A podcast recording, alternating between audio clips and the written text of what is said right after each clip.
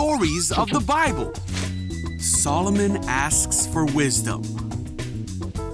This is Solomon. Hey there!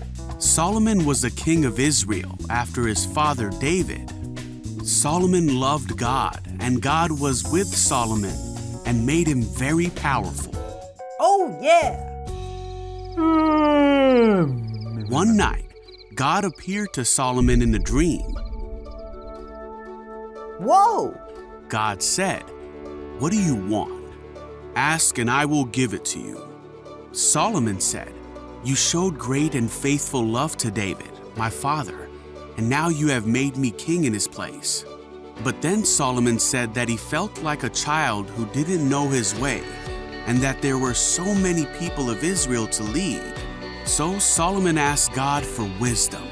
He asked for an understanding heart so that he could rule God's people well and know the difference between right and wrong. God was happy that Solomon asked for wisdom because it showed that his greatest desire was to help God's people.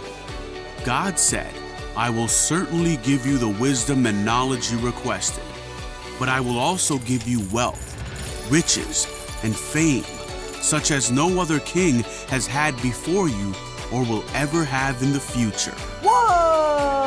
Then Solomon woke up and realized it had been a dream. Huh! Wow! He went back to Jerusalem and made sacrifices to God.